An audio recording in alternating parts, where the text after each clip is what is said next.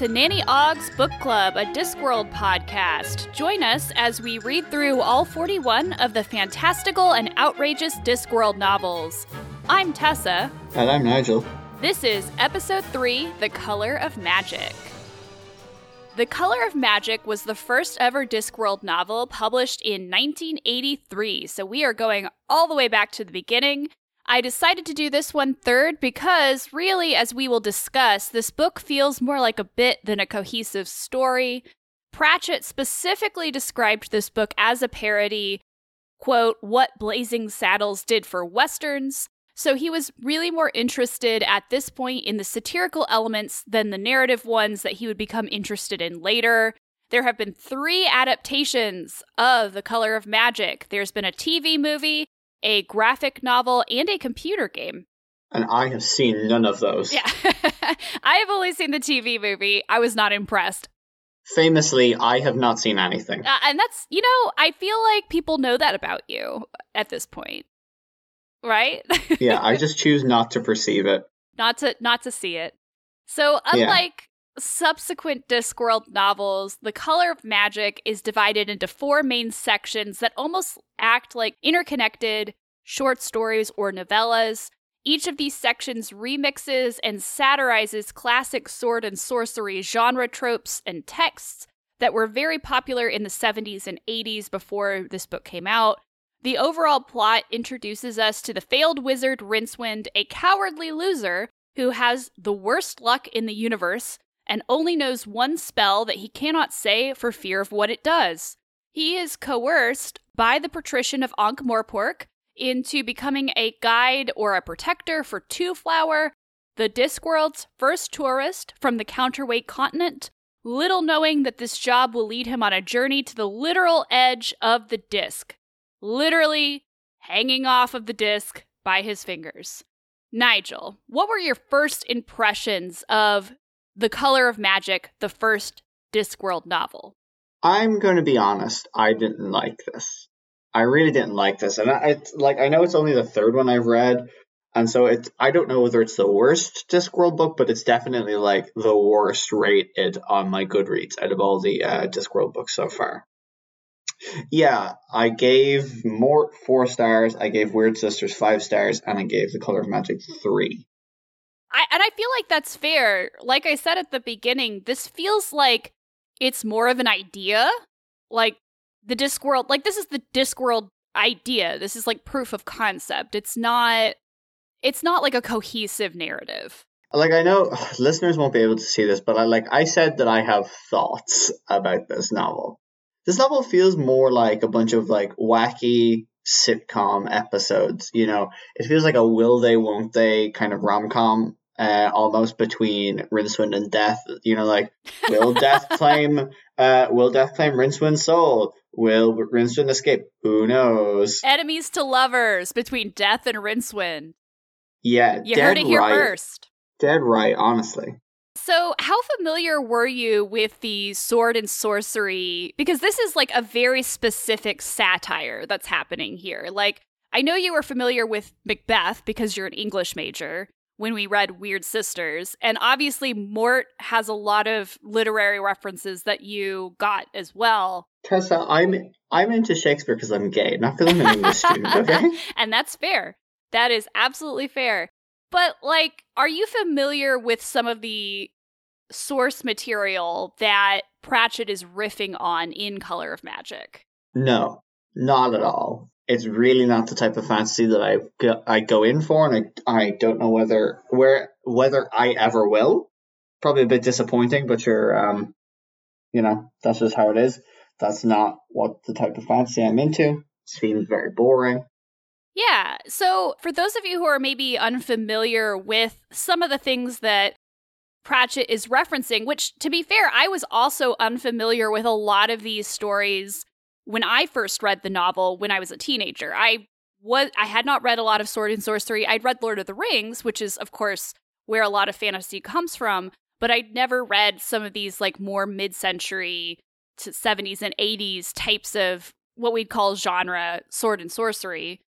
But for those of you who are unfamiliar with the the references, so the first section, The Color of Magic, the characters Bravd and the Weasel are specific references from Fritz Leiber's Sword series. The Sending of Eight, which is like the second novella section, has some really Lovecraftian vibes to it. So we can talk about those here in a little bit.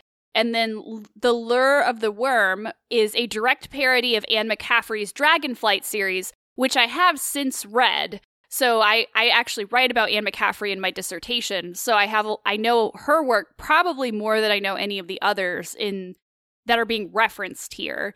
But that's just a a quick summary of what what is being parodied here. I wonder if people who like grew up reading these would find this a little bit more engaging. I don't know. Obviously, I can't speak to contemporary accounts because that is before I was born, and also then I don't know whether I don't know what uh, like I, I mean I don't know anyone who's getting into that old old fantasy now. Like I feel like if people are getting into fantasy, the oldest they'll go is like Lord of the Rings, and that was written in the fifties. Yeah. Well, yeah.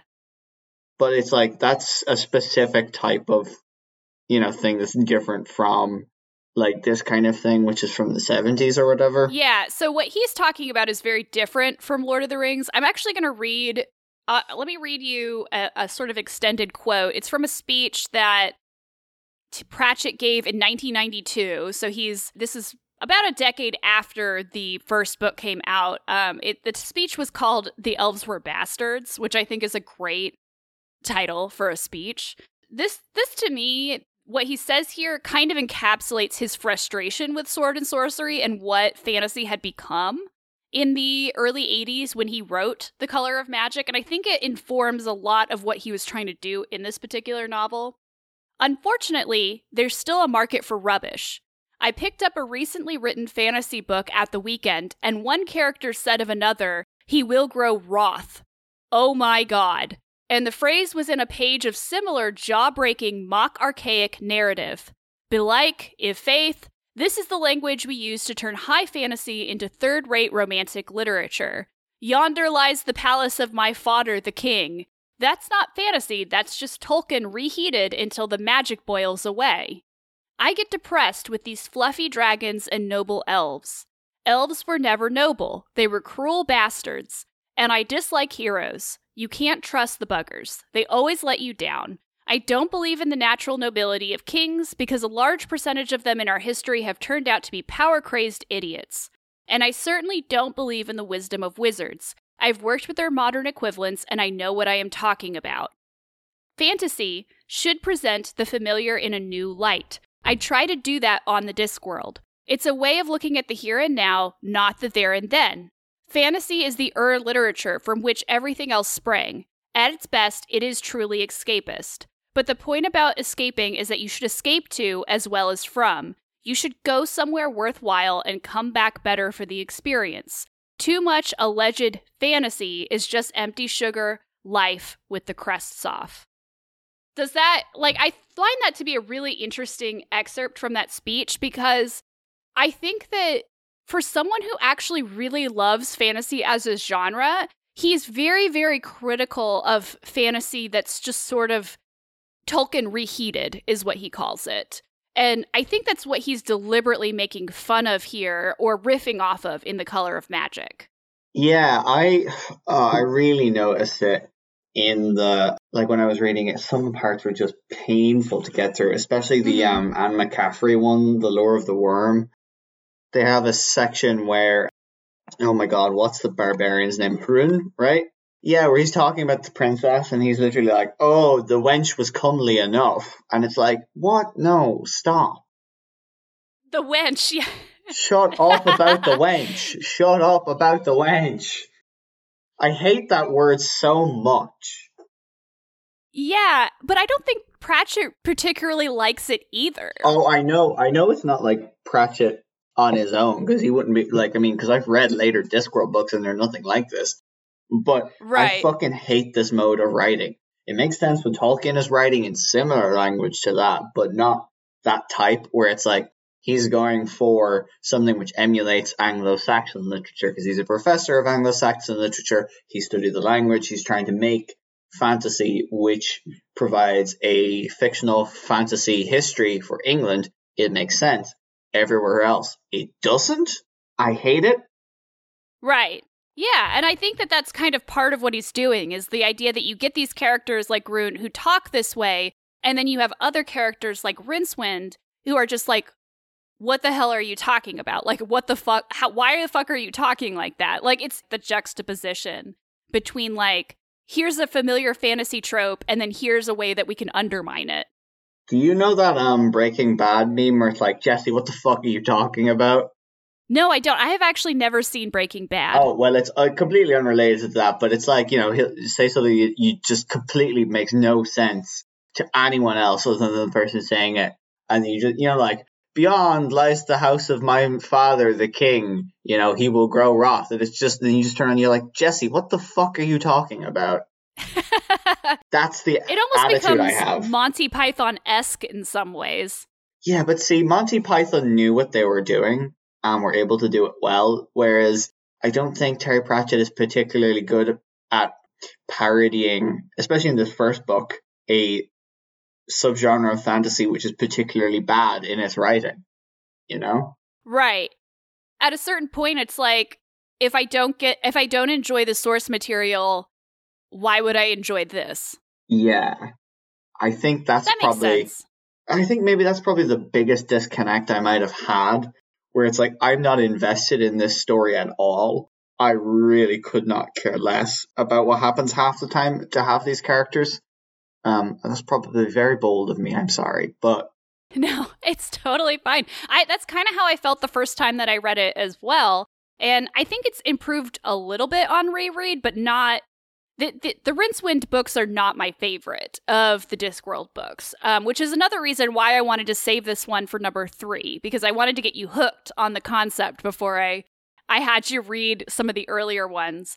I appreciate that. Like as someone who, as someone who, first of all, I mean, I would have continued reading anyway had I started with the color of magic mainly because that's how my brain works if i start reading a series or watching it i'm going to have to finish it no matter how bad but I really appreciate that because like you you know you see people and they're talking about a show or whatever and it's like oh no you just like you just gotta skip the first like two seasons or you know you gotta watch like a hundred episodes of this and then it'll get good and it's like i don't really have time for that. Yeah nobody I'm has busy. time for that. I'm busy. Leave me alone. You're welcome. I i avoided that for you. Yeah so, uh, since you brought up characters just now, now might be a good time to talk about some of the central characters that we are introduced to here. We saw Rincewind very briefly in Mort, if you remember. He yes. was kind of in the background at Unseen University, but now he is the main character. So, how did how did you feel about Rincewind? I mean, I like Rincewind as a character, but I don't know whether I like him as a character in The Color of Magic, if that makes sense. I just think everyone is poorly characterized because this is so specific a satire and it's entirely a completely different reference point to anything I've experienced. And so it's like I can't get in with this characterization, but I know like what Rincewind is later. So let's let's talk about him a little bit. So he's he's definitely described he's like a unseen university, which is like the wizard school of the Discworld. Yeah. He's an unseen university dropout because when he was a student, he snuck into the library on a dare, which the the Unseen University library is definitely a fixture that will become more and more interesting as we go along. But he snuck into the library on a dare and opened the octavo, right? Because there's an eighth color. Yeah. Which is the the octarine color. And that and that's what the book is named after. The color of magic is octarine, which we can talk about. That took me so long to figure out what they were on about. Where it was like, why is this book called The Color of Magic? And even though I had heard about octarine, it was like it didn't click for so long. And then I was like, oh, okay, this is actually kind of like a clever book title. I'll give you that. Color of Magic. Color of Magic's a pretty good book title. I mean, so far, what's your favorite book title? Mort, Weird Sisters, or Color of Magic? I think purely in terms of title alone, The Color of Magic. Shame that the book was such a letdown to me. Because it's like Mort oh it just means death the book is about death so that's kind of like the worst out of those three and weird sisters like what it you know it relates to and you're like oh you got that in joke in shakespeare because there's a lot of shakespearean references and stuff so that you know that'd be second but i think just purely in terms of title the color of magic that's like wow yeah, and like the fact that there is actually a color of magic. It's octarine. And I love that he tries to explain what colors it might relate to, but he makes it very clear that there isn't like a earth equivalent to the color. Yeah. Which I find fascinating. Like in my mind it's kind of a yellowish green. In my mind it's kind of orange. And maybe that's just because it begins with O and that's how my brain works. And that's fair. I, I just think it's interesting that, like, I, I wonder if everybody has a different color in mind when they think of octarine. Hmm. but see, here's the thing. Like, here's the thing. Shrimp have more color receptors in the, their eyes than we do, so they can perceive more colors. So maybe they can see octarine. That would make sense. It would be the tragedy of the shrimp to be able to see a color that humans can't, but they can't communicate about it. Hmm. Rincewind, as a character, gets kicked out of the Unseen University because he reads the Octavo and one of the spells lodges itself in its brain. He doesn't know what it does. It's like one of the primary spells of the universe, so who knows? It could stop time, it could unravel reality. Like, we just don't know what it does, and he doesn't either, but he can't learn any other spells because it's taking up like all the magic space in his brain. So he gets kicked out of the Unseen University, but he still is a wizard because wizards are born, not made. And he compensates for this fact by wearing a pointy hat that has the word wizard embroidered on it, which I thought was kind of clever. He's definitely like very cowardly. Like he does he doesn't Rincewind is the equivalent of someone who doesn't want to be a main character but keeps becoming the main character, which I think is a very funny characterization. I'm not sure it works very well in this particular novel, but I do appreciate somebody who like really doesn't want to be the main character of something and yet keeps getting pulled into that position. Yeah, where it's like he seems like the most put upon person in the entire world. And I think that's largely his fault. But yeah. How is it his fault? Yeah, like as in I think he gets into an awful lot of situations or allows himself to be dragged into situations for better or worse, which make him put upon and the main character. yeah, I mean, he keeps trying to get away. He really could have just said no and done more to get away from Twoflower, I think. But the patrician threatened him with death. Yeah, I know, but like he could have done more, couldn't he? I guess after they leave Ankh-Morpork, he could have like parted ways with him. Yeah. Yeah, I, I guess I could see that. So let's talk about Twoflower then, who's like the other big character in this book. Twoflower is the world's first, the Discworld's first tourist. He's from a completely different continent than Ankh-Morpork and a, a, much richer continent. And so he shows up in Ankh-Morpork, and there's sort of a series of jokes around Twoflower where he comes from a completely different culture, so it's sort of a fish out of water. He only really can communicate either through Rincewind because they both know a language in common, or through his like guidebook of Ankh-Morporkian phrases, which if you've ever seen a tourist do that, it's a real thing. Of course, he has the luggage. He also has a camera, which no one's ever seen before. And like it's it is interesting that Ankh-Morpork at this point is not really like a steampunk town the way that we'll see later in books like Weird Sisters and Mort. It's more like a traditional fantasy city, like with a tavern and, you know, heroes that that sort of congregate there. And it is interesting this idea of bringing in like a tourist. What did you think about Twoflower as a character? I didn't care for Twoflower as a character, but I think the concept of a tourist in a fantasy world is quite hilarious because it's like they take these things for granted. Like when you look at Lord of the Rings, they live in such a beautifully described world and like, you know, completely separate from Peter Jackson's um, visualization of it in the films. But like Tolkien goes to great lengths to describe how beautiful the Shire and different elements are. And you know, like even um Emwen Emwen um, like that harsh karst landscape that's like the Burren here in Ireland. And it's like, I can't go around Ireland without constantly being like, wow, I live in such a fucking pretty country. like if I lived in a fantasy world, I would never shut up about it. And everyone just takes it for granted. So the fact that like he's a tourist and he has like this dainty little camera, I think that's a really cool concept. I just like really couldn't care about Twoflower. Let's talk about the camera here in a second, but what about Twoflower was off putting for you? I don't know. And I really hate saying I don't know, but it's just like, can I just say vibes? Like, oh my uh, god, yeah, the I vibes so. were off. Vibes is like an emerging analytical category when it comes to film, books. Yeah, vi- vibes is a totally reasonable. Like, he seems like he's set up to be some kind of like, I don't know, comedic psychic, but then they never like really go whole hog on it, or at least like enough for me to reasonably buy into this thing. So it feels like he's kind of in, he's like caught in between being the straight man to Rincewind's like wacky goofball and having him be the wacky goofball to Rincewind's straight man.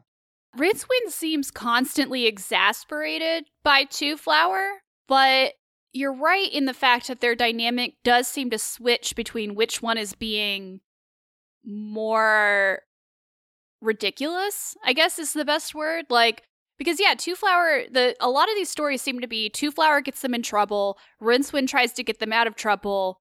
They have a bout of luck, but then that luck turns into shit by the end of the story. Like like it's just that's kind of the natural arc of all four of these, really. Yeah. So let's let's talk about the camera. I this is actually something that continues throughout all of the Discworld novels when we talk about cameras. So cameras are a new technology to Ankh-Morpork when Twoflower brings them. But by the time we get into the later books, you'll see that it becomes a lot more ubiquitous. A lot more people have cameras. And what's interesting is that in the Discworld, there's this real like tension between things that on Earth in the real world would be science and magic, which we'll talk about here a little bit more later. But in the Discworld, cameras, instead of being a mechanism, there's like a little imp with a it describes how he has like an easel and like there's like a bed in there. Like there's an imp that lives in this camera and paints the pictures that come through the lens. And it like at one point he like emerges and is like, You've run out of pink. Like we've run out of pink paint. And it's it's so interesting to me, this idea that like you take this device and make it more magical, which kind of feels a lot more steampunk to me. Yeah, it's really weird because this is kind of like pre steampunk. Like Ankh Morpork feels more steampunk in later books that we've read. Whereas this feels like this feels like sort of your traditional fantasy town. That's what Ankh Morpork feels like in the color magic. It feels like, you know, something similar to Bree in the Lord of the Rings. Yes, there's definitely Bree vibes with the the broken drum the tavern that they go to? Yeah, the one that gets set on fire. You're right. because the owner is committing insurance fraud. I I think that's nearly as funny as the concept of a tourist in a fantasy land, the concept of fantasy tax fraud. I look, I'm a big proponent of tax fraud or tax evasion when it's done by the working class, so I can respect that. I have no respect for people who don't pay their taxes, like um, Bill Gates, like eat the rich. Because definitely the the patrician, like if there were an uprising in Ankh-Morpork, he would get eaten first.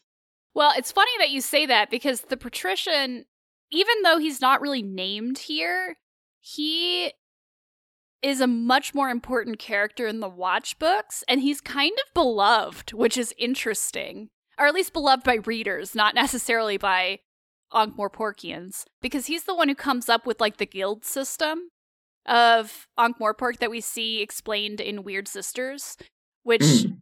like everything is sort of like everything is made into a guild. Like there's the guild of assassins and the guild of which we start to see here, but it's not really explained. There's the guild of assassins, there's the thieves guild, there's like a sex workers guild, there's it's just it's really interesting how that works and we talked about that a little bit in in weird sisters but yeah this version of the the patrician is very like dictatory yeah he definitely has sort of that Are you familiar with the poem Ozymandias by Percy Bysshe Shelley? Yes, I have to say that I am not a huge fan of Percy Shelley. Oh. I actually wrote I wrote an entire nonfiction essay when I was in undergrad on how much I hated Percy Shelley. Okay. Like, the whole thing was about that. But I do I am aware of that poem, yes. Yeah, so I'm thinking of the I'm thinking of the line, hold on now and I'll bring it up so I can quote it accurately. Poetry Foundation, thank you. Uh yeah. Whose frown and wrinkled lip and sneer of cold command. That's what it feels like, this version of the patrician. But it's really interesting that you say that he's beloved in later books because like Rincewind doesn't feel like Rincewind in this book. Death doesn't feel like death in other books. Terry Pratchett is kind of hitting a learning curve here. Yeah, it's like he these characters really develop into something else later. That we kind of see the, you know, to borrow terms from botany, we see the germ here. Like it's the Ew, it's like the the the germ of the idea is here and it's not really until later that we see what these ideas become. But yeah, the the insurance thing is hilarious because Two Flower is an insurance adjuster. And the idea of insurance is also new to Ankh-Morpork. So like we haven't we don't ever see the counterweight continent in this novel anyway, but it seems like a more bureaucratic place perhaps or, or at least a more like modernized. I don't want to say progressive because I don't think it's progressive, but it it seems like a more developed or a more like closer to what we would say Earth is like than Ankh-Morpork. Yeah. And there's this great moment where he's trying to explain what insurance is to Rincewind. Let me see if I can find it. So there's this place where there's this this it's on page 40 and 41 of my book where he's trying to explain what in insurance is and he he says the syllables to Rincewind because it doesn't translate into the language that they both speak and Rincewind calls it in sewer ants.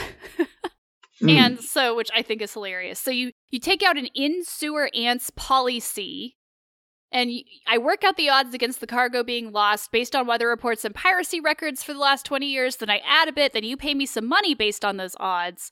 And the bit, Rincewind said, waggling a finger solemnly. And then if the cargo is lost, I reimburse you.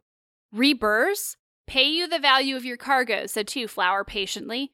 I get it. It's like a bet, right? A wager? In a way, I suppose. And you make money at this in sewer ants? it offers a turn on return on investment certainly and I, I love that because it's like yeah like all insurance is is a wager. Like it, it's this whole industry that's grown up. I mean and i don't know what it's like in ireland because me, i know I you all know have like either. a very you all have a very different like especially healthcare system than we do. But like 30% of us like jobs are in the insurance industry. Like it's that's a significant portion of employment in the US and the fact is is that it all boils down to a wager right like your house is not going to burn down but if it does burn down here's the money that you get and i i really appreciated that sort of explanation of it i don't really understand any of this so it's like that could be how it works that could also yeah i mean like i mean i don't know Personally, I think I'm too hot to do math. That and that's fair. That is fair. But he explains so Twoflower ends up explaining this to the owner of the broken drum who promptly signs an insurance policy with Twoflower and then burns his his inn down to collect on the money, which is insurance fraud. And of course, in the process, he ends up starting a, a huge fire in Ankh-Morpork which is sort of the arc of that first short story, The Color of Magic. And we obviously see death for the first time in this book. And like you mentioned, this is a very different version of the character than what we will see later. The death in this book seems very cruel compared to the later versions of death that we'll see. He seems like he's actively taking enjoyment out of his job, which we don't really see that in later versions of Death. He seems a lot more implacable in later versions and a lot more interested in humanity. I thought, I, I mean, I kind of like the whole will they, won't they dynamic. Uh, but, like, I mean, when you point it out, it does feel slightly weird because then it kind of like gives up halfway through it. You know what I mean? where it's like yeah, like I like the idea that Rincewind is just like too busy or put upon to die at the correct time. Uh, like the death is like, well, well, really, you have to. And Rince's like, yeah, but, oh, come on, but. Uh, so I think it's an interesting dynamic for this book. It's probably like the thing I enjoy the most out of this book. I enjoy very little out of this book, if I'm being honest, um, as a collective whole. There's certainly like some individual parts that I was like, oh, that's quite good. But I think my favorite part out of this is the um, will they, won't they between Rincewind and Death.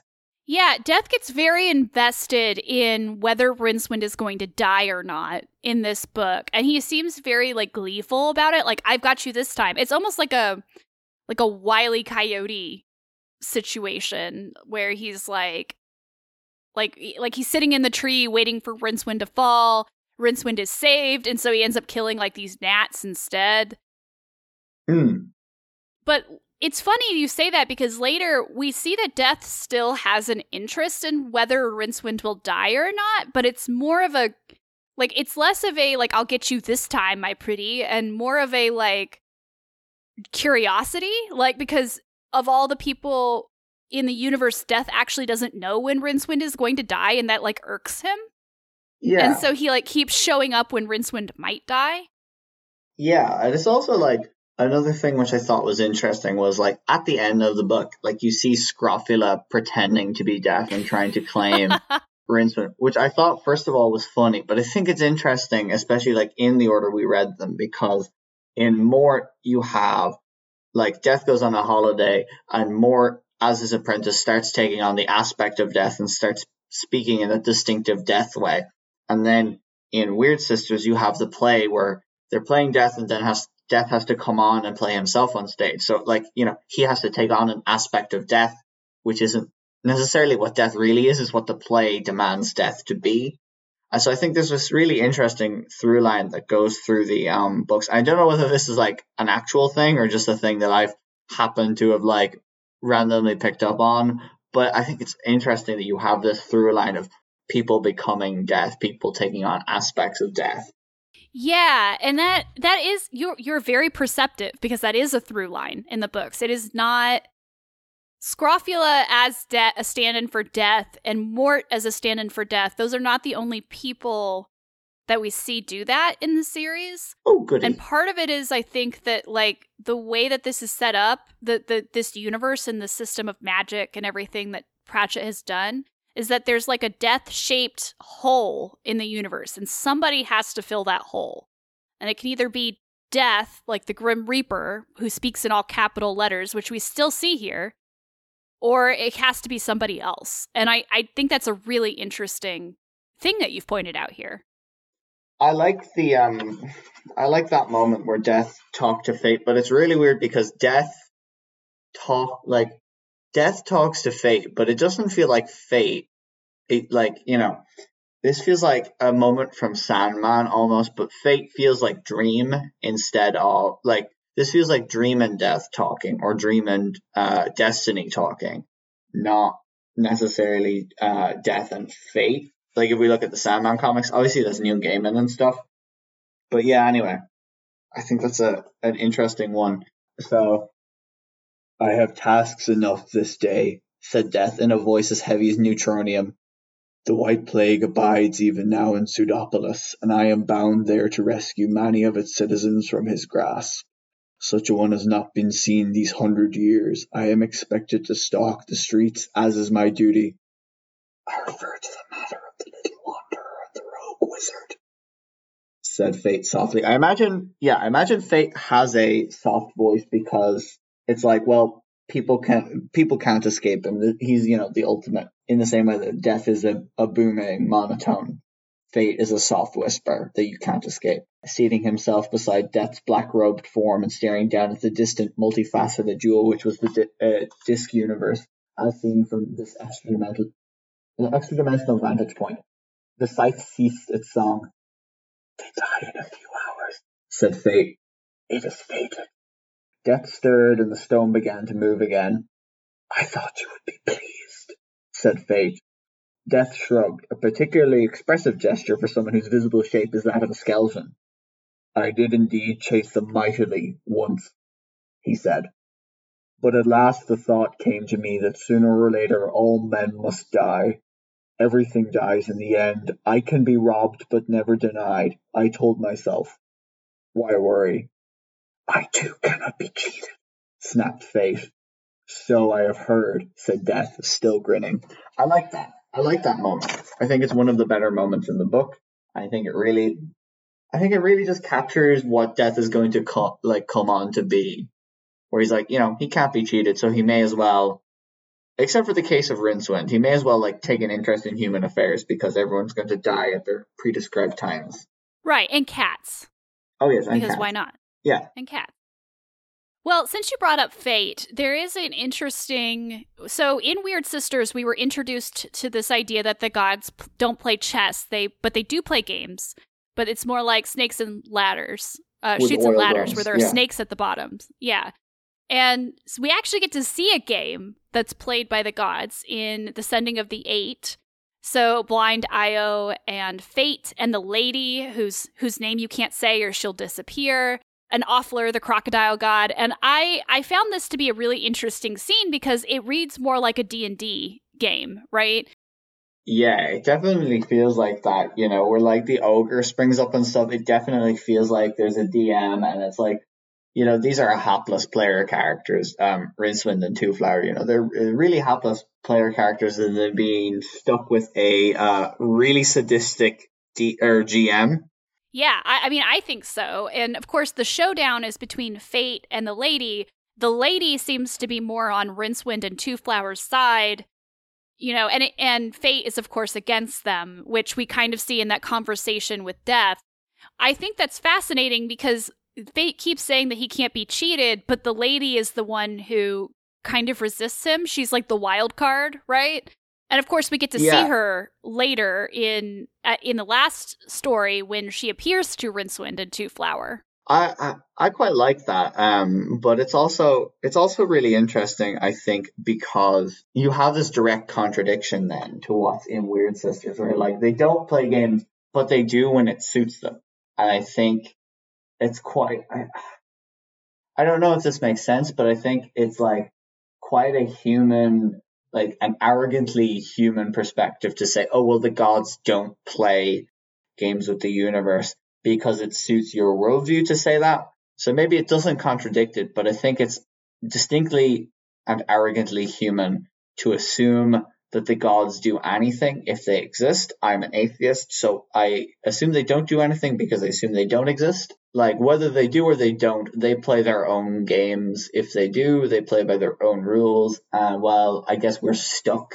Right. And I think that's part of what the overall message is here because different characters in this series have different relationships with religion. Like you have people who are religious who, you know, sacrifice at these different temples that we see in Ankh-Morpork. But then you have characters like Granny Weatherwax, who, like in Wyrd Sisters, just she knows that the gods exist, but she doesn't encourage them, right? Like she doesn't have to believe in them because she knows they exist, but she doesn't really subscribe to them as like deities. And so I think it's interesting too that here we're given a very it's a very cruel version of the gods, right? Like they play games for their amusement, but they're not like complex, interesting games. They're like bloody, unfair, you know, like you're probably not going to enjoy this kind of games. Yeah, it's like uh, that quote from King Lear that Gloucester says, As flies to wanton boys are we to the gods, they kill us for their sport. Where it's like, you know, they could reach down and just like fucking kill any of us at any moment. Right. If they wanted to. Yeah. But they're not real. So I, I guess this brings me to another question about structure. So what did you think? So this is very different than what we're going to see. I, I don't think any of the other books, and maybe I'll be surprised as I reread them, but I don't think any of the other books have this structure of like the four short stories, novellas. Usually, Discworld books don't even have chapters, uh, right? They're just kind of yeah. different sections. So, what did you think about this structure, this sort of interconnected novella? I didn't like it. It feels like a short story collection, but I don't think any of these were put were published elsewhere. I think they were written for this, right? Yeah, I, I couldn't find any mention of them being published somewhere else. Yeah, so it'd be different if they were if this were a collection of like fantasy things that Terry Pratchett had written. Uh, you know, like where you see Stephen King in his first short story collection, Night Shift, where it's like, here's all the pieces he wrote for men's magazines when he was starting to get into writing and trying to build up his name. You know, it would make sense if for something like that. But the fact that this is just for some reason divided up into four different short stories, I think it's really weird. I think it really fucks with the pacing. And the pacing is strange enough because the story feels really rushed in places. And then like if I feel like it dawdles an awful lot, especially in Lure of the Worm. I do know, and it's weird because so if this was published as individual short stories, like if they were published in various science fiction fantasy journals, you would expect the type of language that you have here where each story kind of reintroduces you to the characters like this is Rincewind, this is Twoflower, this is why Rincewind can't do magic. Like you would expect that kind of language because you know someone might be reading it who hadn't read one of the previous stories about these characters but since they weren't published separately, since they're all like published in the same book, it kind of becomes a little repetitive. Like there are the story of Rincewind going into the library and reading the Octavo and getting the the spell stuck in his head is told to us like four different times in this yeah novella or in this novel. It feels like uh, it feels redundant, like, and it it annoys me a little bit because it's like I don't need to be told these things I remember these things when I read them in a book series, but like where it makes sense, you know, other Discworld books they'll tell you, you know, they'll sort of like reintroduce you to the like, oh, this is a planet that's on the back of four elephants, that's on the back of a great turtle of two, and a series of unfortunate events spends an awful lot of time catching people up, and it's like, okay, these books are meant to be read you know, they're meant to be read in a series order, but it's also like you can read, pick up any of these and in theory know what's going on. And um, so it makes sense then, but it really annoys me as a person and really annoyed me in this one where it's like, I know, you know, it's not even like I were binging a TV show and then it tells me previously on and it's like I've been watching this, you know, it's like, yeah. it's like if you were watching a film, like imagine watching a two hour film and every half hour they stopped and just stopped the story completely and they told you everything that had happened so far again you know for no other reason. Like it was completely addressed to the audience. It wasn't like oh we're introducing a new character we need to bring them up to speed you know? Like if it were just an exposition dump to the audience every half hour for some fucking reason. Like imagine how awful that would be. So i think like if you're unsure about how this is in the color of magic, you only have to transfer into another medium and imagine how that would be and then go, "Oh yeah, this this makes no sense." Right. And and speaking of that, there's even like so I, I thought of two things when you said that. The first thing was the way in which Terry Pratchett reintroduces the idea of the Discworld in every novel, like the first page of almost every single novel is like, this is the Discworld. It is a disc on the back of four elephants, on the back of a giant turtle named A'Tuin who swims through the stars, which is a really cool concept. That actually really reminds me of Robert Jordan and the Wheel of Time, like how every Oh my god. Every single oh. book at the beginning, he always does like the same thing about like this is the Wheel of Time and like yeah, it almost feels like a television show, right? Like how there are some like like almost like Buffy the Vampire Slayer. Like every single time that I they haven't seen that. Oh well, every t- single time they roll the intro music, like the intro credits, you can hear Giles' voice at the beginning saying, "Once in every generation, there is born a Slayer," and like so, it's almost like it's almost like that where like you kind of get that reintroduction at the beginning but it's also it also kind of becomes a trope of the series I, I think at the start of every Wheel of Time book, specifically at the start in the opening chapters of, well, uh, like in the opening of the first chapter, not the prologue, when they go, a wind rose in wherever, and it went through this mountain and it went over this geographical feature and blah blah blah um, and it was a beginning but it was a beginning not the beginning because there's no beginnings in the wheel of time. I think that's okay that specifically because it's a themed opening but they do spend ages telling us stuff part of me thinks that's okay because like in once you get into the slump at around book eight you'll get like a couple chapters like so spoiler alert perrin has this plot line where his wife gets kidnapped. And so you're like okay. And then in like book eight, you'll get like half of the book where you'll like be following Perrin's POV alongside other ones, and then you just get to a point, and then Robert Jordan is like, okay, I'm not doing this for any of the rest of this book. You're to have to read the rest or the next book to find out more of this plot line. And so part of it makes sense where it's like, okay, I need to reintroduce all that's happened, but it's like, why do you feel the need to do that? You could have done this like literally any other way, Mr. Jordan. Uh, you know, you could have spent the entire book, you could have had an entire book which is literally just Perrin's plot line, and then gone, okay, the next book, this takes place at the same time, but this is like Mat's plot line or what you know what I mean? Yeah. There's so many other ways that you could have done it without like splitting it up and having to do that lazy reintroduction. Yeah, and I feel like it makes more sense though in Jordan's books and when you look at the Discworld which is 41 books. I mean, it's it's a huge series. It makes more sense to do that. But in The Color yeah. of Magic, The Color of Magic is only 241 pages in my copy. Like it is a very, mm. very short book. You don't have but to tell me consider, some of these stories multiple yeah. times. But also consider all like if you took all of the Discworld books and combined the number of pages, I'd say that is less than half the pages, less than maybe a quarter of the pages that are in the Wheel of Time series. That may there in fact no, be true. Yeah, there is no need to do this. Listeners, if you have tabulated all of the pages of Wheel of Time and all of the pages of the Discworld. Oh, hold on. Give me one second. There's literally a Wikipedia page. Oh. Uh, Wheel of Time. Brandon Sanderson's uh, 15 book epic, 12,000 pages long. Basically 800 pages per book. This is like a rough estimate. We don't have I think now I'm just going to keyword search Discworld. 15,497 pages. Wow. Yes. So then if we do the maths, so hold on, let me just go back. What's the Wheel of Time again? Oh, I've already forgotten about it. I am, I too am gay and too hot for maths. Hold on, what? 12,000 pages? That doesn't make sense. How is, no.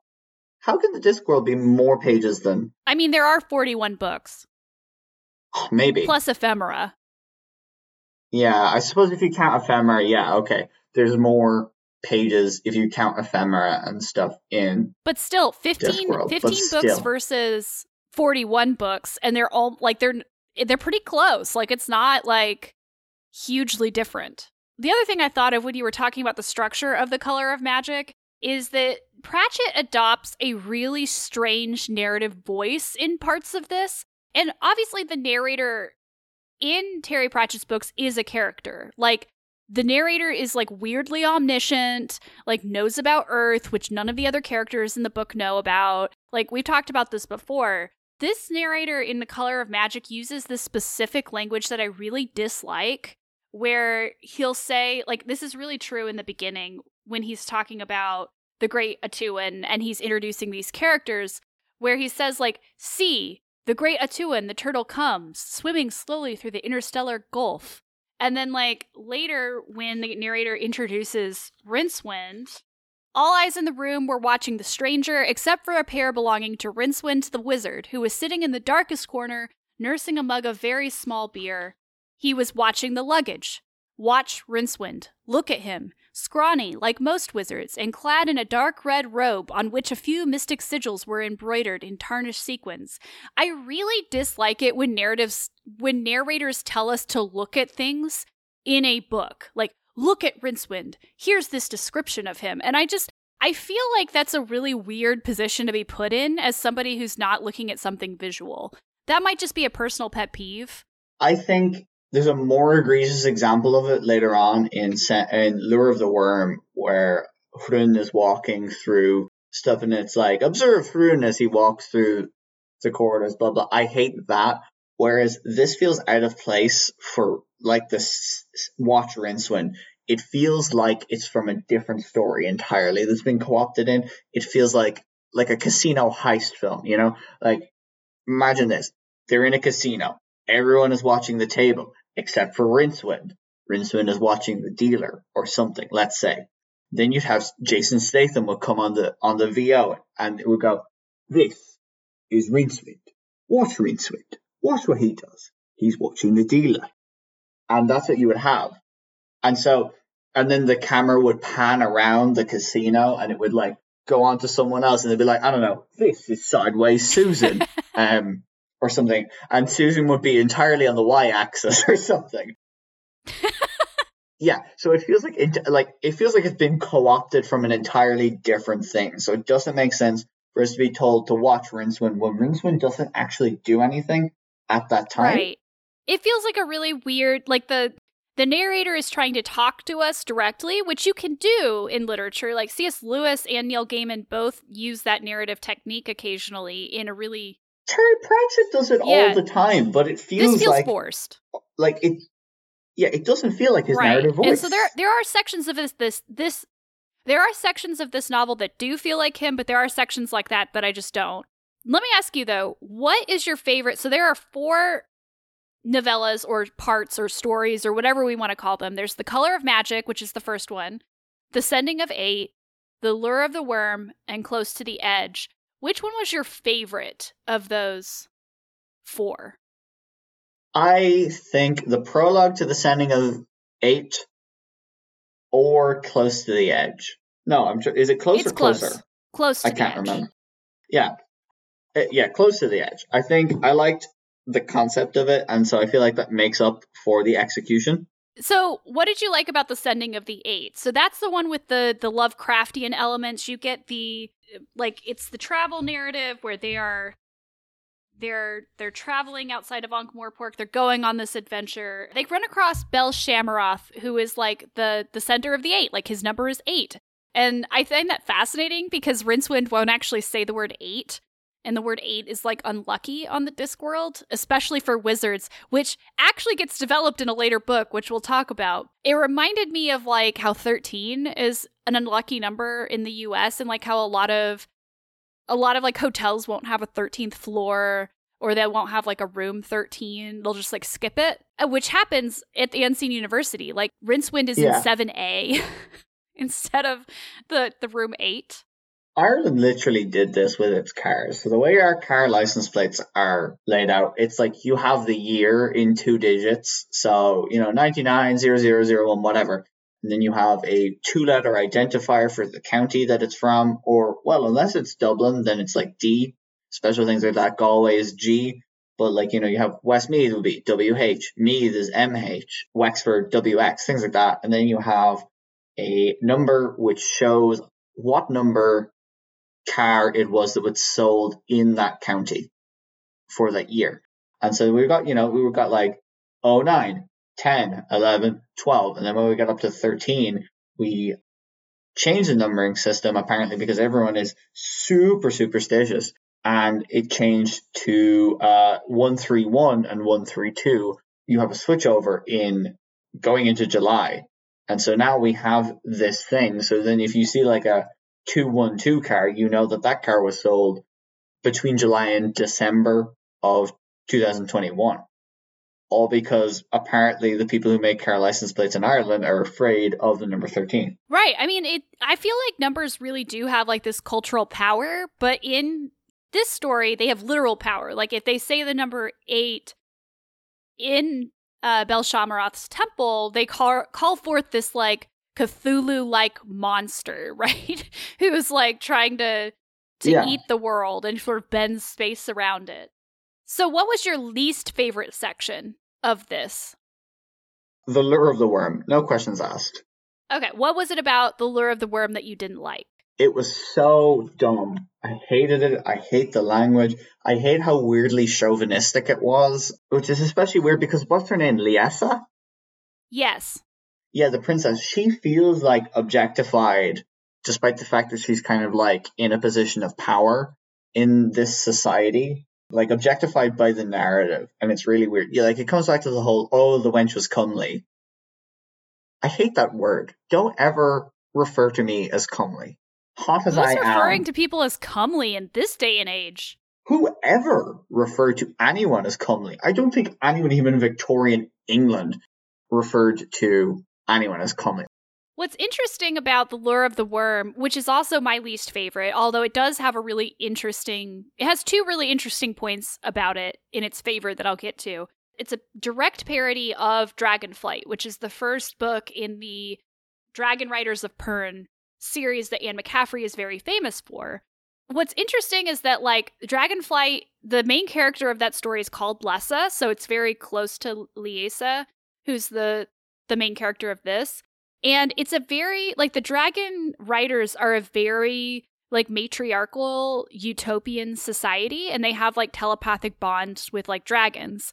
And this it, it's very strange to me that Terry Pratchett's parody of this went in a very like chauvinistic sort of way. And I don't think he's trying to be chauvinistic. I think he's trying to say something about these types of stories. But it is also very interesting considering the fact that that's not in the original story at all. Like that attitude. Yeah, I don't know. This whole thing doesn't really make sense to me. And I'm not I don't care for the story enough to devote Right. the time and energy to try and come up with a reason. There are two things about it that I think are in its favor. One, the imaginary dragons part of this is really interesting. Like the idea that they don't have dragons, they have to like imagine them into existence. Like, and some people are better at imagining dragons than others, which that's the name of the band it came from. It came directly from the story, as I think we've discussed. Yeah, it definitely uh, it definitely feels like that, but it's like have we just blown the case wide apart? Is this like a is this like a thing that people know or Oh, I have no idea. I feel like it's true until I'm told otherwise. This is the origin story of Imagine Dragons. Well, it's really weird because the origin story for them is like a lot of their songs were written for a Spider-Man musical, and then they were like, "Hold on, these are quote unquote good," and they decided to. Look, I'm not a fan of Imagine Dragons. Oh, me So- either. I make fun of them a lot, but yeah, it feels like maybe this is their origin story. This this kind of second-rate Pratchett novella inside of a novel. But I do like the imaginary dragons. I like that in order to escape, Twoflower imagines what what is the dragon's name? Nine Tails. Yeah, Nine Tails. Nine, yeah, Twoflower imagines Nine Tails in order to fly out, which I find I just find that fascinating. I find the idea of like being able to imagine a dragon, and of course Rincewind can't, right? He can't imagine a dragon, which is why when Twoflower gets knocked out, they start falling, which leads to the other interesting part of the story. The moment in which Rincewind and Twoflower very briefly, like Rincewind can't imagine a dragon, but he can imagine a world in which science exists, and so he imagines he and Twoflower are in this plane, and that he is like a Swedish doctor. Uh, Rjinswand. Rjinswand, yeah. It, it took. I had to read this section like twice in order to understand what was happening, and I found it hilarious both times. Yeah, he's suddenly like in this plane, right? Like they're falling through the air. He's in this plane. He thinks he's been eaten by a dragon for a moment, right? And he has like a bomb and or he thinks it like there's a bomb there's like a bomb threat on the plane but th- he's like wearing new clothes and he's swedish but he can understand what's happening the way that there's this sudden scene and of course that gets them safely to the ground and then they're rincewind and twoflower again and we're back in the discworld for me this this connects to a really interesting theme with rincewind which is like the science versus magic.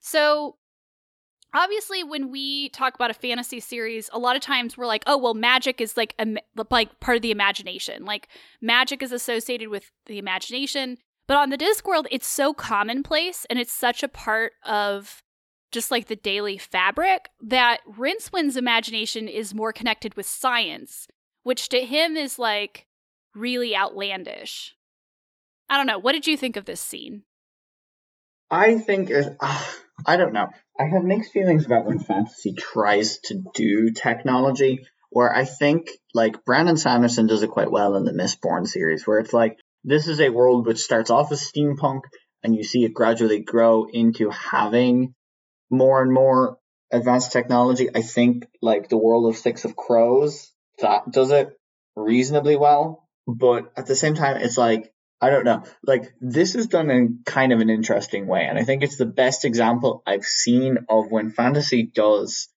like, oh, we're in a parallel universe, or oh, we're just really far in the future or past to a modern civilization where they do some sort of time travel or whatever and they come out in the modern world. I think that's lazy, hackneyed storytelling for the most part.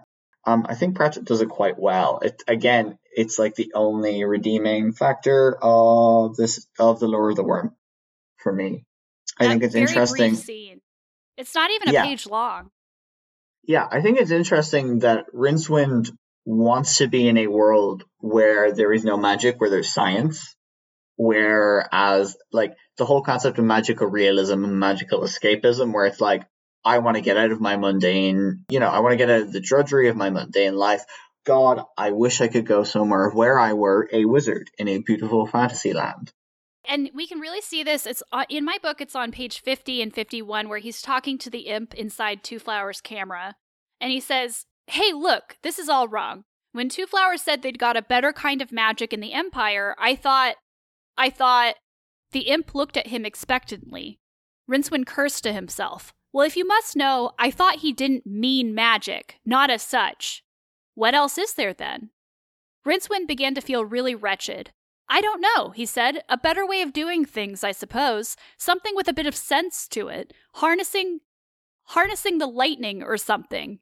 The imp gave him a kind but pitying look. Lightning is the spears hurled by the thunder giants when they fight, it said gently. Established meteorological fact. You can't harness it. I know, said Rincewind miserably. That's the flaw in the argument, of course. And I, love that exchange because, like, first of all, the imp talks to Rincewind here like he's like just not understanding a basic fact of the universe. And the basic fact of the universe is that lightning is the the spears that the thunder giants throw, which I just it establishes that things work very differently on the Discworld than they do on, you know, the reader's earth. But it also shows like this longing that Rincewind has to live in a universe that's less chaotic than the Discworld. All right, uh, a couple of other things to talk about. We haven't talked about the luggage. So the luggage is also a very important character, item, thing in in the Rincewind think, series. I think the luggage uses it its pronouns. Yeah, I think so too. So, what did you think of the luggage? Hmm. Hmm. I want to like the luggage. I think the concept of it is quite cool. Yeah, uh, Ezekiel 7 and the Permanent Efficacy of Grace by the Mountain Goats off of their 2010, I want to say, album, The Life of the World to Come. They have this line, drive, drive till the rain stops, keep driving. And that's the kind of attitude that I have, or that I, that I feel like the um, luggage has, where it's like no matter how far Rincewind and Twoflower get away from it, it will follow them. You know, even if it has to like go under the water and walk, you know, or like bite people to get away from it. You know, it, it will drive until the rain stops and it will keep driving. Yeah, it's it's like homicidally loyal to its owner, which in this book is Twoflower. So you say bullies... in this book like it's going to change in later books? Perhaps. We'll have to see. But he, like, the luggage, like, threatens Rincewind. Uh, and Rincewind knows that, like, he can try to get away, but the, lu- like, he has to. Sl- he, he even says something along the lines of, I have to sleep sometimes, which is, like, such a threatening thing to say. like, like it's very like Nightmare on Elm Street, right? Where you have to sleep sometimes. Like the the luggage is of course a trunk, which is a very common type of you know, it's a type of luggage in fantasy. Like you put all your stuff in a trunk, but it's like a completely magical one. It's made completely out of sapient pearwood, which is extremely valuable. And everyone who recognizes that it is made out of the sapient pearwood knows how valuable it is. It has these little legs that it runs around on. And the inside of it is very like, uh, it's almost like the TARDIS. It's like bigger on the inside than the outside because it holds all of these things, including Twoflower's things, but it also swallows people sometimes and sometimes things come out of it that you're not really expecting. It's for a character that has no dialogue, it has so much personality as well. Yeah, this is like the animated sidekick almost. This is like like the BB-8. I hate Star Wars. I've never seen it, but I hate it. But this is what I imagine BB-8 is like. Or what's that other droid? R2D2. R2D2. Yeah, the one that doesn't talk. I know C3PO talks, so it can't be C3PO. Yes, this is what I imagine Star Wars is like. Yeah, I, I feel like the. I think that would be an amazing concept for a show. Just ask me what I think Star Wars is like. what do you think? Who do you think Anakin Skywalker is? Yeah, that'd be hilarious. Actually. I know that's Darth Vader. Yeah, I think the luggage is really interesting, and of course will be developed as as we go along. But but yeah, Twoflower doesn't seem very concerned because he knows that the luggage will follow him anywhere. So like if it gets lost, he's like, oh, it'll just show up eventually, which I think is great. I wish my luggage did that. Show up eventually. Yeah, it would negate the need for baggage carousels at airports. It's true. It's true. And finally, before we get to our wrap up of the show, we have to talk about the literal cliffhanger that happens at the end of Close to the Edge. So, this is the only cliffhanger in any of the Discworld books. Usually, uh, the Discworld books are self contained, even though there are storylines that go from book to book there it never ends quite like this with somebody in danger or there's this type of suspense. But in this ending, we literally see Rincewind hanging off of the edge of the Discworld, right? What do you mm. think about this cliffhanger and the way that it's set up? I think okay, so with the Dresden Files, the two most recent books, Peace Talks and Battlegrounds, they came out like within the same year, like a couple months apart. I think maybe one in May and one in September, let's say. And when you were reading Peace Talks, the pacing of it was really, really weird. You were like, okay, all these things need to get done, but we're like 300 pages plus into this maybe like 350 to 400 page book. And then when you get to the end of it, you realize that, oh, this is like technically written as part of like basically one large book with the next book, Battleground. And so that's why the pacing feels off because technically you're only reading half of like a long book. And so that's why I feel like an, I can excuse kind of the pacing issues. Well, at the moment I can't because I feel like the color of magic and the next one, the light fantastic, right? Yes. Like this one and the next one, the light fantastic kind of form a larger overarching story. And also like the fact that it's a literal cliffhanger. He's literally like hanging on to the edge of the world, I think is funny enough to justify it in terms of the pacing at the end. I don't know whether this is correct or not, but also like the Light Fantastic is another Rincewind book, correct?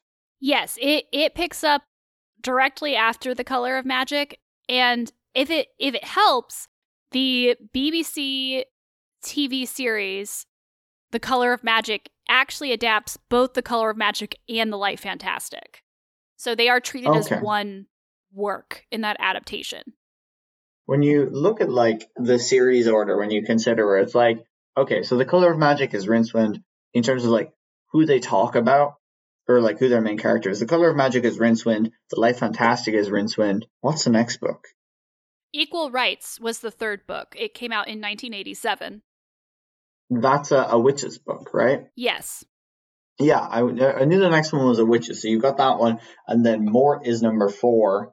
So that's that, and then you go to Sourcery, right? Which, which is, is, also a Rincewind.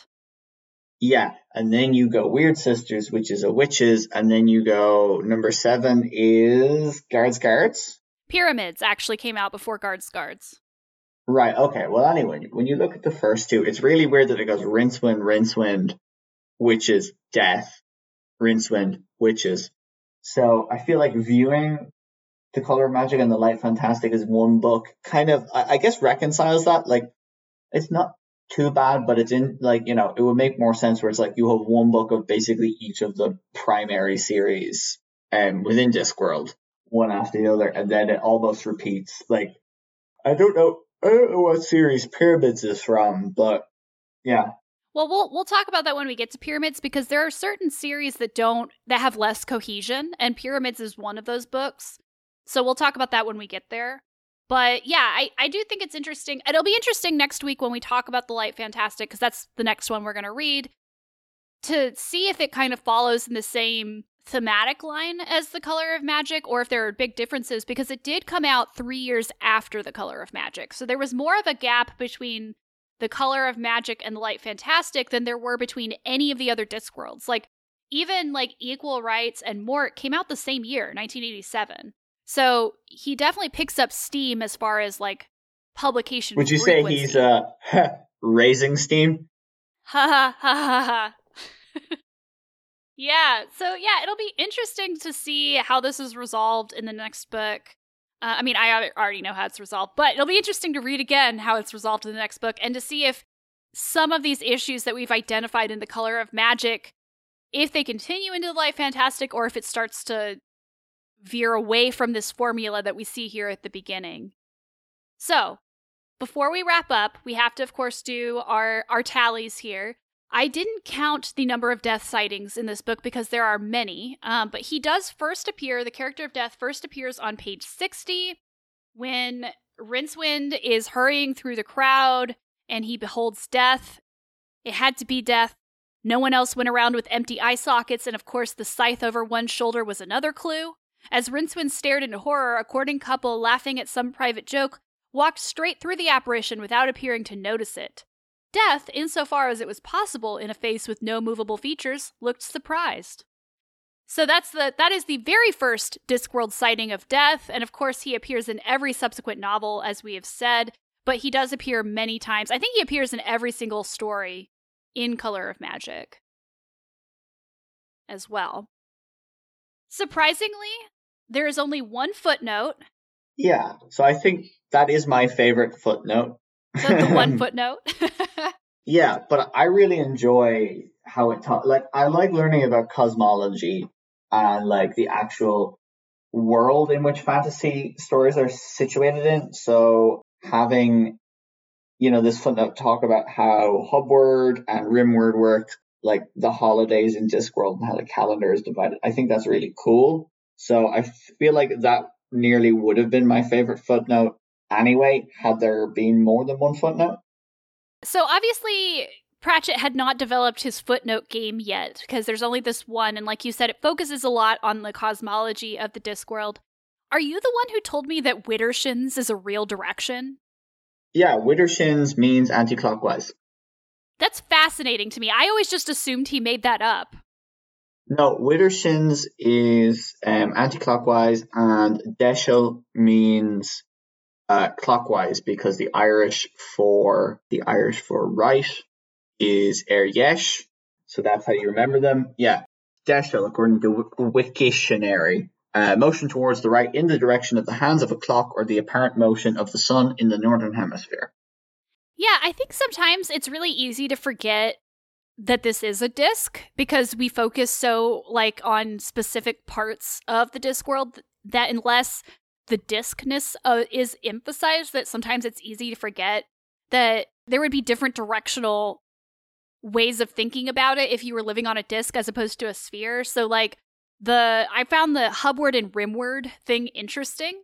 Like those are like the primary directions the hubward and rimward and then turnwise and widdershins like I mean, you have Captain Widdershins as a character, and I feel like how many times have I mentioned a series of unfortunate events? I think every podcast? episode. This is so far basically it.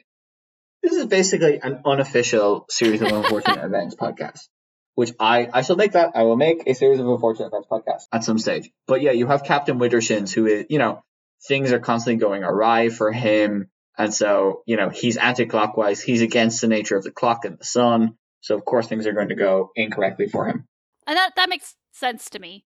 Okay, so what was the thing that made you laugh out loud while reading this book? I don't think anything particularly made me laugh out loud. Like I wasn't too big a fan of this book. So there's ones where I was like, hmm, that's good. You know, like the first death sighting, a bit, you know, like a bit further on from the bit you read where death is like, well, I could give you a very fast horse. Um, let's see if I can find it. Oh no, not of course, what's so bloody vexing about the whole business is that I was expecting to meet thee in Pseudopolis. But that's 500 miles away! You don't have to tell me. The whole system's got screwed up again. I can see that. Look, there's no chance of you. Rincewind backed away, hands spread protectively in front of him. The dried fish salesman on a nearby stall watched this madman with interest. Not a chance! I could lend you a very fast horse. No! It won't hurt a bit. No! Rincewind turned and ran. Death watched him go and shrugged bitterly. Sod you then, Death said. I think that was I think that's probably like one of the funnier bits, or you know, when Scrofula reveals that he's not in fact death. Yeah, Scro- the Scrofula scene at the end made me laugh, like because Scrofula is just such a funny name too. It just adds like this. It's a real disease. Yeah, it is a real disease. I really love. There were two moments that really stood out to me. One because it actually made me laugh out loud, and the other one just because it reminded me of something that is near and dear to my heart. But on page sixty-four in my my book, when Broadman, the owner of the broken drum, sets it sets the broken drum on fire, and he's trying to find the matches, and and suddenly this lighted taper appears midair next to him, and it's Death giving him like the the lighting. That that made me laugh. Like the fact that there's this horrible fire, and Death is the one who gives Broadman the flame. He's like, here. That's literally this. like something out of Scooby Doo. You know, like they'd be like barricading a room or something from the monster that's chasing them, Shaggy and Scooby, and then they'd be like chucking chairs and tables in front, and then they turn around and they take a chair from the monster who is in the room, and they go, "Thank you," and then they do that, and then they go, "Wait a minute," and turn back around, and they go, "Ah!" There's the monster there. Yeah. Yeah, that that is almost exactly what this scene is, which it's great. The other standout funny moment to me, because like you, I just didn't find a lot of these jokes. A lot of these jokes were funny. They just weren't like laugh out loud funny, like a lot of his other jokes are in other books. But I, I did want to point out that on page 124, there's this section that is really great. It's uh, magic never dies, it merely fades away.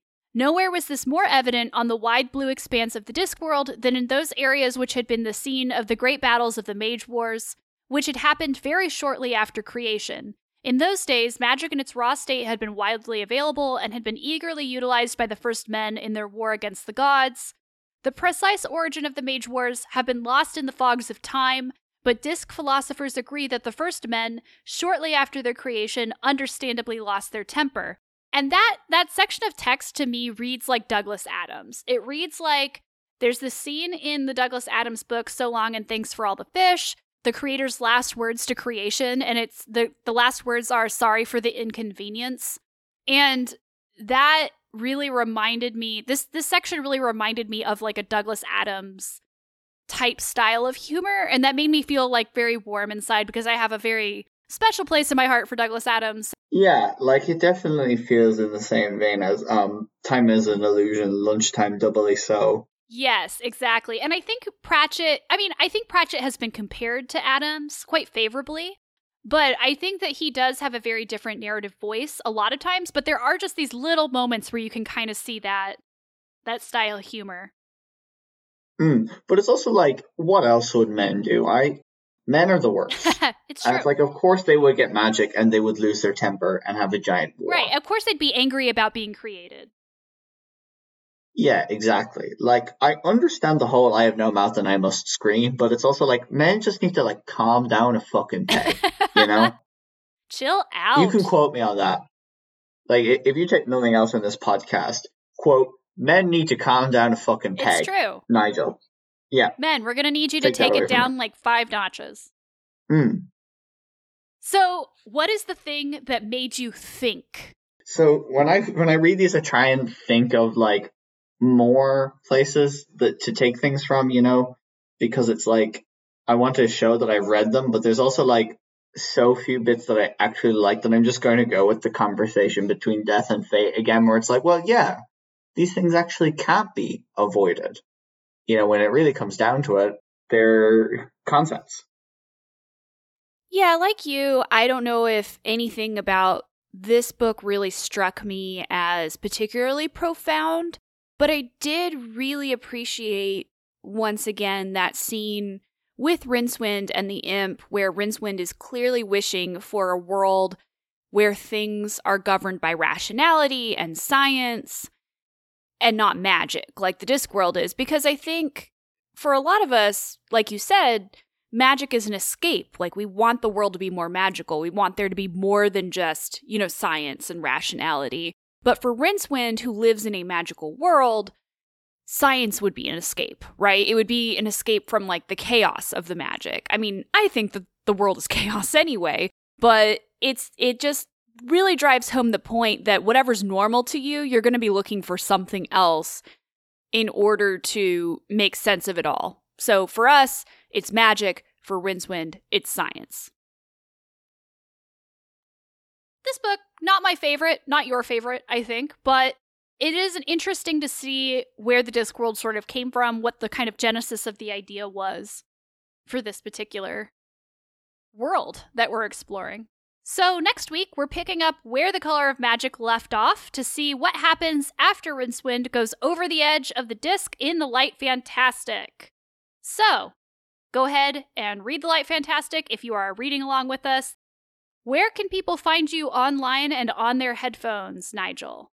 You can find me mainly on Twitter at Spicy Nigel, where I am tweeting out all my different podcast ideas. Speaking of podcasts, I have two main ones going at the minute. Um, Archive Admirers, which is a bi-weekly slash fortnightly re-listen and discussion of the Magnus Archives by Rusty Quill. You can find that on Twitter at Admirers Archive and on Tumblr at Archive Admirers. And you can also you can find my other podcast, Hyperfixations, which every episode we have a different guest on to talk about an area of expertise of theirs, some random topic that they are really interested in. And you can find that on Twitter at HyperFixationsP or on Instagram HyperFixationsPod. And then, you know, basically wherever you listen to podcasts, that's where you can find them. All right. And you can find me on Twitter and Letterboxd at Swehla Tessa. Swehla is spelled S W E H L A. You can also find me on my other podcast, Monkey Off My Backlog. And you can find that on Twitter at Monkey Backlog or wherever you get your podcasts. Read us out, Nigel. Yeah, I like how this one begins after the end. There was a subtle change of scene, a slight purplish tint to the sky, a tall black cloaked figure was standing on the air next to the tree. It had a scythe in one hand. Its face was hidden in the shadows of the hood. I have come for thee, said the invisible mouth, in tones as heavy as a whale's heartbeat. The trunk of the tree gave another protesting creak, and a pebble bounced off Rincewind's helmet as one root tore loose from the rock. Death himself always came in person to harvest the souls of wizards. What am I going to die of? said Rincewind. The tall figure hesitated. Pardon? It said. Well, I haven't broken anything and I haven't drowned, so what am I about to die of? You can't just be killed by death. There has to be a reason, said Rincewind. To his utter amazement, he didn't feel terrified anymore. For about the first time in his life, he wasn't frightened. Pity the experience didn't look like lasting for long. Death appeared to reach a conclusion. You could die of terror, the hood intoned. The voice still had its graveyard ring, but there was a slight tremor of uncertainty. Won't work, said Rincewind smugly. There doesn't have to be a reason, said Death. I can just kill you. Hey, you can't do that. It'd be murder. The cowled figure sighed and pulled back its hood. Instead of the grinning death's head that Rincewind had been expecting, he found himself looking up into the pale and slightly transparent face of a rather worried demon of sorts. Oh, I'm making rather a mess of this, aren't I? It said wearily. You're not death. Who are you? cried Rincewind. Scrofula. Scrofula? Death couldn't come, said the demon wretchedly. There's a big plague in Pseudopolis. He had to go and stalk the streets, so he sent me. No one dies of scrofula. I've got rights. I'm a wizard. All right, all right. This was going to be my big chance, said Scrofula, but look at it this way. If I hit you with this scythe, you'll be just as dead as you would be if death had done it. Who'd know? I'd know, snapped Rincewind.